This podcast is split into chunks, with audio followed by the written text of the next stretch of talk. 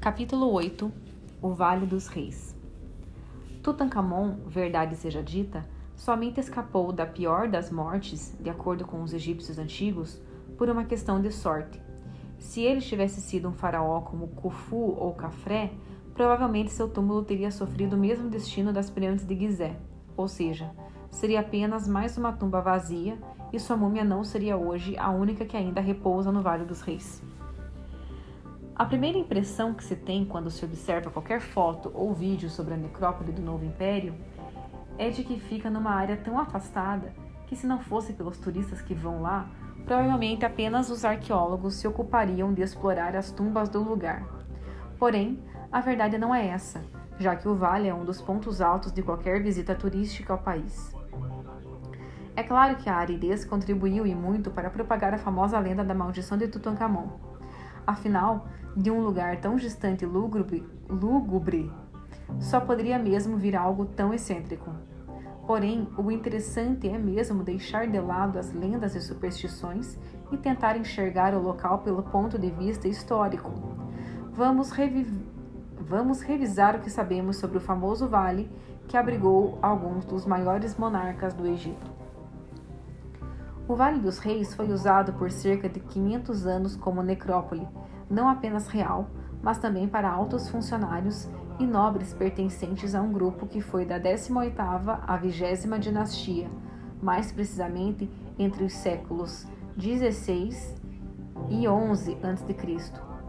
A região fica na margem leste do Nilo, próxima à antiga cidade das Cem Portas, chamada Tebas, correspondente à moderna Luxor, no coração da necrópole tebana.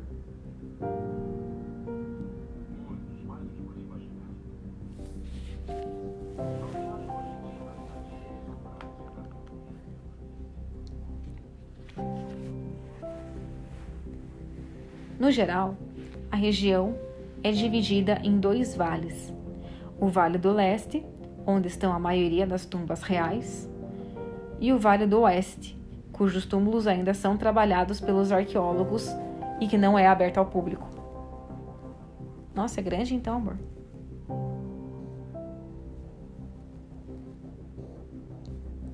A descoberta de Tutankhamon em 1922 foi apenas uma das mais espetaculares já feitas no local, porém não foi a única.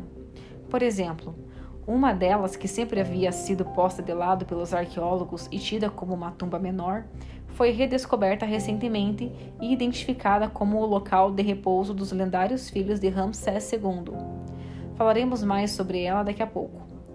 Todas essas escavações mostram que, mesmo hoje, passados mais de 80 anos da descoberta de Howard Carter, ainda há aqueles que acreditam que podem encontrar algo por lá. Um exemplo disso aconteceu em 2006, quando, logo no começo do ano, se anunciou a descoberta de um novo túmulo por lá, o primeiro desde Tutankhamon. A descoberta continha cinco sarcófagos intactos com múmias da 18ª dinastia, o que, ao ver das agências de notícias mundiais, quebrou assim a enraizada crença de que não existia mais nada para descobrir no vale. Um dos egiptólogos envolvidos, o norte-americano Lent Wicks, analisou a tumba e é da opinião de que o local sugere que não foi aberto por um faraó. Zahi Hawass anunciou que poderia tratar-se de um túmulo de uma esposa ou de um filho real. A tumba fica a apenas 5 metros da, de Tutankhamon, o que nos faz pensar na ironia da cena. Carter e os demais de sua equipe contentes com o tesouro de Tut, sem saber que havia uma outra esperando pela oportunidade de ser encontrada a tão pouca distância. Porém, as buscas no Vale dos Reis não são uma atividade típica do começo do século passado. Desde o século XVIII, os pesquisadores acreditam que há muito mais do que o local já apresentou que espera por pesquisas. E por mais que os modernos arqueólogos tenham em mãos instrumentos de alta tecnologia, ainda há muito que ser examinado, a julgar pela recente descoberta anunciada em 2006. Vale a pena lembrar também que a necrópole tebana, bem como o Vale dos Reis, tornaram-se patrimônio mundial em 1979. Ao mesmo tempo em que muitos pesquisadores das mais renomadas universidades mundiais se interessem em trabalhar por lá, o medo de atividades terroristas que atinge outros lugares de interesse desse segmento, como os templos, faz com que muitos investidores se mantenham à distância dos trabalhos. Zahir Hawass declarou em vários programas de TV que ainda há muito o que fazer no Egito e que o material recuperado até agora referente a toda a atividade arqueológica por lá, é apenas uma pequena fração do que realmente se conhece sobre o Egito Antigo. De todos os sítios arqueológicos, é claro que o mais fascinante é mesmo o Vale dos Reis. Graças à expedição de Carter, objetos admiráveis foram recuperados dos túmulos do lugar. Somente a paciência dos arqueólogos saberá dizer o que mais os aguarda naquele vale tão árido.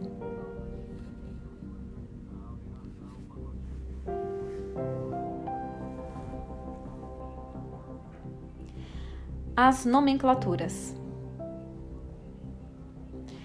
Tebas teve essa denominação vinda dos gregos, que a separaram da Tebas de seu próprio país, denominada a Sete das. Ih, meu amor, desculpa. Fiz tudo errado. As nomenclaturas. Tebas teve essa denominação vinda dos gregos, que a separaram da Tebas de seu próprio país, denominada abre aspas, a das sete portas, fecha aspas. A Tebas egípcia chamava-se, na verdade, Nuit, que em egípcio antigo significa a cidade. Suas colinas são, Suas colinas são dominadas pelo pico conhecido como Al-Qurn, que equivale à denominação antiga de Tadehent, ou o pico. Este possui uma aparência em formato de pirâmide e que provavelmente coava como um símbolo que a representava no antigo império. Sua posição isolada também resultou em acesso reduzido e contava com uma polícia especial chamada Medjai, termo usado no filme A Múmia de 1999, que guardava a necrópole. A grande diferença entre os túmulos do vale e as pirâmides que salta à vista é a forma como foram trabalhados. Enquanto as pirâmides eram um símbolo que lembra a todos que as veem o poder que o faraó exercia, o que de nada adiantou, pois, como vimos, todas foram saqueadas, os túmulos do vale foram cavados diretamente na rocha que compõe o lugar, o que fazia com que sua posição, teoricamente, sumisse dos olhos dos ladrões. O que não era bem uma novidade arquitetônica, já que muitas pirâmides e mastabas continham seções que levavam para o nível do chão, além de haver registros que dão conta da existência de tumbas do mesmo estilo, mas que datam da época do Antigo Império. Após a derrota dos Ixos e de uma nova reunificação do país, que era então governado por Amoses I entre 1580 e 1558 a.C., os governantes de Tebas começaram a construir essas elaboradas tumbas que refletiam seu poder reconquistado. As tumbas de Amoses I e de seu filho Amenófis I,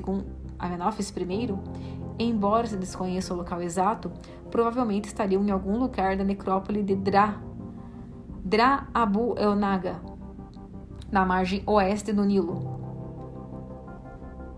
No vale, que é o que nos interessa, as primeiras tumbas escavadas foram a de Amenófis I, embora sua identificação exata seja objeto de discussão, e a de Tumtes I, um conselheiro Inene anotou em seu próprio túmulo que a ideia de colocar um túmulo real naquele lugar desolado tenha sido dele. Abre aspas. Eu vi a escavação da tumba na rocha de Sua Majestade. Sozinho, ninguém viu, ninguém ouviu. O vale foi assim usado principalmente para enterros entre aproximadamente 1539 e 1075 a.C contém aproximadamente 63 tumbas, que começam com a de Tumtes I e terminam com a de Ramesses X ou décimo I.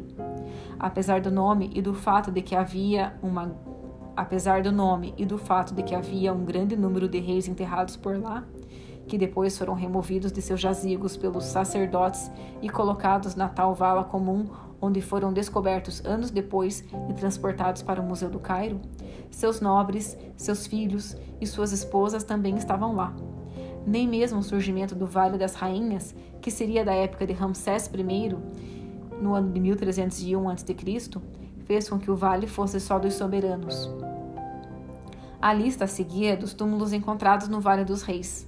A denominação KV, Kings Valley, é usada desde 1821, quando foi criada pelo egiptólogo britânico John Gardner Wilkinson, que viveu no século XIX.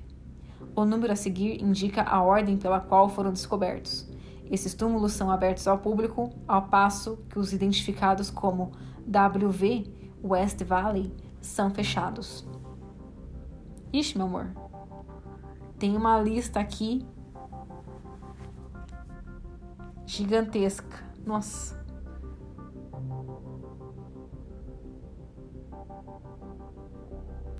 Vou ler as principais, tá?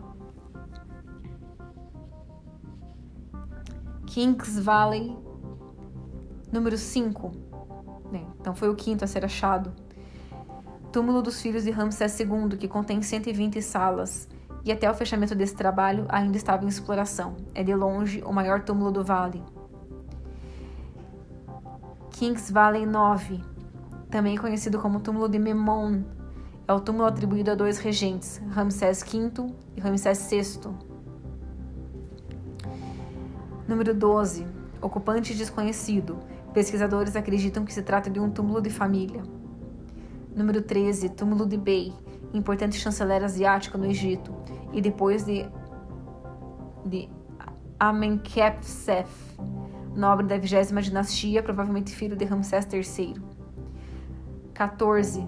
Túmulo de Tausert, outra rainha faraó no estilo de Ramsetup, última representante da 19ª dinastia, e depois reutilizado para Setnakete, primeiro faraó da vigésima dinastia.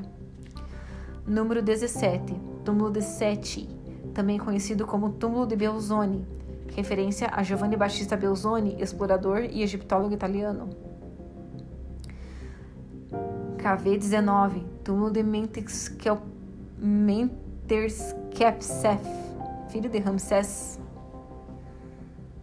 Hum, KV-30, conhecida apenas como Tumba de Lord Belmore, referente ao segundo conde de Belmore, nobre político irlandês.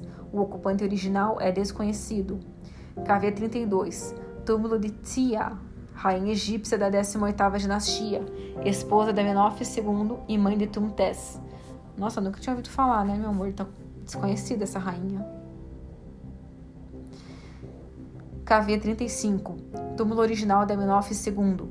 Cerca de 12 múmias, muitas delas reais, foram lá colocadas, inclusive Ramsés IV, a VI e o Amenófis I, Amenófis II e III, desculpa.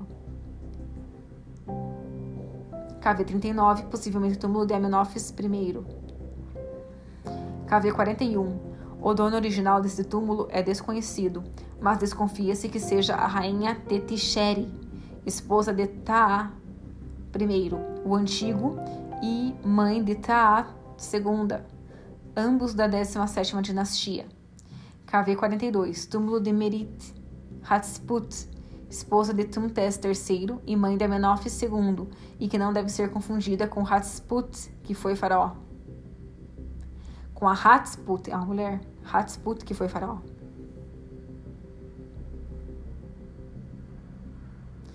KV-46, túmulo no, dos nobres Yuya e Tyujiu, possíveis parentes da rainha Tsi, esposa de Amenófis III e mãe de Akhenaton, o faraó herege. Até a descoberta do túmulo de Tutankhamon, esta era a tumba mais bem preservada do vale. KV-49. O dono original deste túmulo é desconhecido e os pesquisadores acreditam que era usada como uma espécie de depósito. KV-50.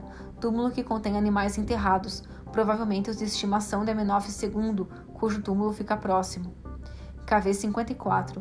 Provável depósito que os embalsamadores usavam ao trabalhar com Tutankhamon. KV-55, provável depósito que possui os espólios de várias personalidades do período de Akhenaton, como a já citada Tsi e do misterioso Smenkhkare, que pode ter sido o sucessor imediato de Akhenaton e antecessor de Tutankhamon. KV-56, conhecida como Tumba de Ouro, cujo proprietário original é desconhecido.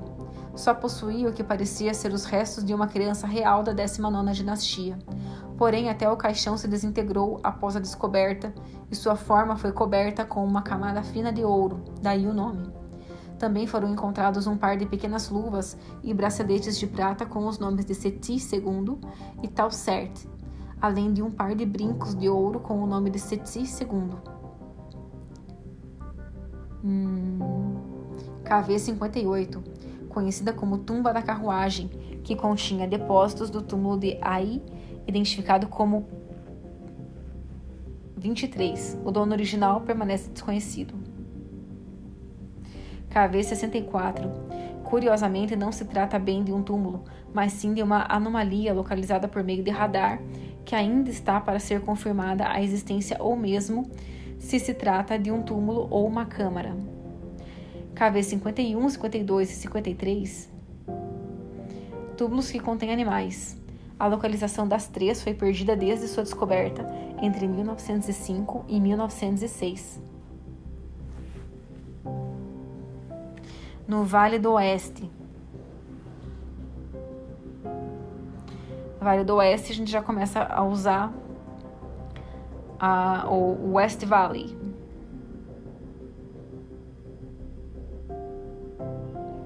Que são os túmulos fechados. West Valley 22, túmulo de um dos maiores governantes do novo império, Amenófis III. Foi recentemente investigado, mas ainda não está aberto ao público. West Valley 25, túmulo que pode ter sido iniciado como local de repouso do faraó herege Akhenaton, mas nunca foi terminado. É, são menos do Vale do Oeste.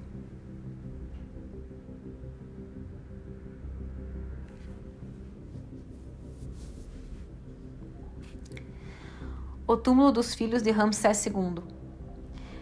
Cada túmulo dos Vales dos Reis daria um livro só pelas descobertas e pela história que envolve cada um.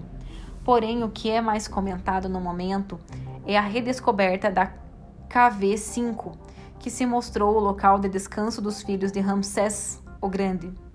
Localizado próximo à entrada do vale, com o passar do tempo sofreu o destino de outros túmulos que entram pelo chão, ou seja, ficou entupido de entulho levado pelas chuvas que assolam o local com o passar dos anos.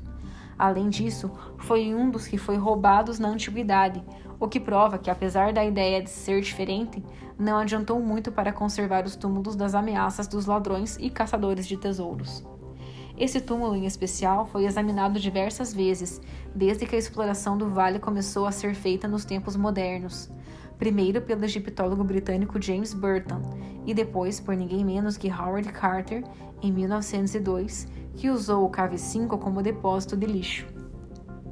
Mas nenhum deles foi capaz de ir além dos primeiros compartimentos, e por isso mesmo não viram nada de incomum com o lugar. E assim permaneceu até que o projeto de mapeamento tebano, sob a direção do já citado Kent Wicks, decidiu limpar o túmulo, em parte para ver se poderia ser detectado algum tipo de perigo para os trabalhos que já estavam em andamento nas vizinhanças. Só então foi descoberta a verdadeira natureza daquele depósito. E mesmo assim demorou um pouco para isso acontecer, visto que entre 1987 e 1994 ainda não se sabia nada sobre isso. Apenas no ano seguinte, em 95, depois de fazer uma substancial limpeza nas câmaras exteriores do túmulo, é que descobriram os longos corredores alinhados com cerca de 70 salas. O que não é de se espantar, pois se lembrem que Ramsés II ficou famoso por ter uma prole muito grande, que avançavam na pedra. Essa descoberta maravilhou o mundo e despertou um novo interesse na egiptologia. Os achados incluem milhares de ushabites, contas de faiança, recipientes de vidro e até mesmo uma grande estátua de Osíris, entre outros objetos. As escavações continuaram e, como resultado, foi descoberto que o túmulo era ainda maior do que se pensava, já que contém mais corredores com mais salas que partem de outras partes. Pelo menos 150 salas ou câmaras foram descobertas em 2006, das quais apenas 7% foram limpas. O trabalho de limpeza na KV5 continuará por pelo menos mais alguns anos, até que a maioria dos segredos dos filhos de Ramsés II esteja revelada. Caramba, meu amor, 150 salas. E só tem 7% limpo. Nossa. Tem trabalho, hein? Muita coisa. Um beijo. Até depois.